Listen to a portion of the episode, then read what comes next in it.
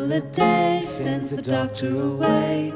Apple in the Unlike, say, wheat, corn, or grapes, it's difficult to pick apples. David Kroman wrote about this in a piece for crosscut.com. He says right now, the challenge is getting an apple off a tree. Unless you want a bruised apple, about the only good way to do it is with a human hand. These apples are hard to get to. They're spindly branches and the apples kind of grow deep within the tree. And so it's really difficult to get a machine in there. And also for years when people were making orchards, they didn't plant the trees in, in neat rows like maybe with grapes or corn or um, some of the other products. Another challenge for orchard owners is the ability to find people willing to pick apples. And Kroman says it's no secret the vast majority of these workers are migrants. Mexico is actually having a labor shortage. And so they are now importing labor from Guatemala, much as we for years have been importing labor from Mexico. What I also find very interesting here is not only do you have to pick apples gently,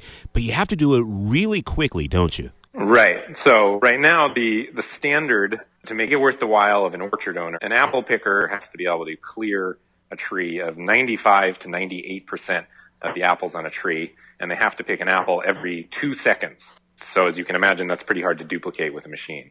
All right, so the thrust of Kroman's crosscut article. The rise of apple picking robots in the apple industry in eastern Washington and worldwide. He says researchers at Washington State University have been given a grant by the federal government. This contraption kind of looks like an octopus, has cameras on it that'll remind you of the missile guidance systems on a fighter jet, but instead of looking for enemies, these cameras look for apples. They think they'll have a prototype within the year but they don't see it really hitting the market until for another five or ten years. That's because right now the robots only pick the trees about 80% clean and can only pick an apple every four seconds. Human beings, remember, 90 to 95% clean and an apple every two seconds. So they're close, but they're not close enough.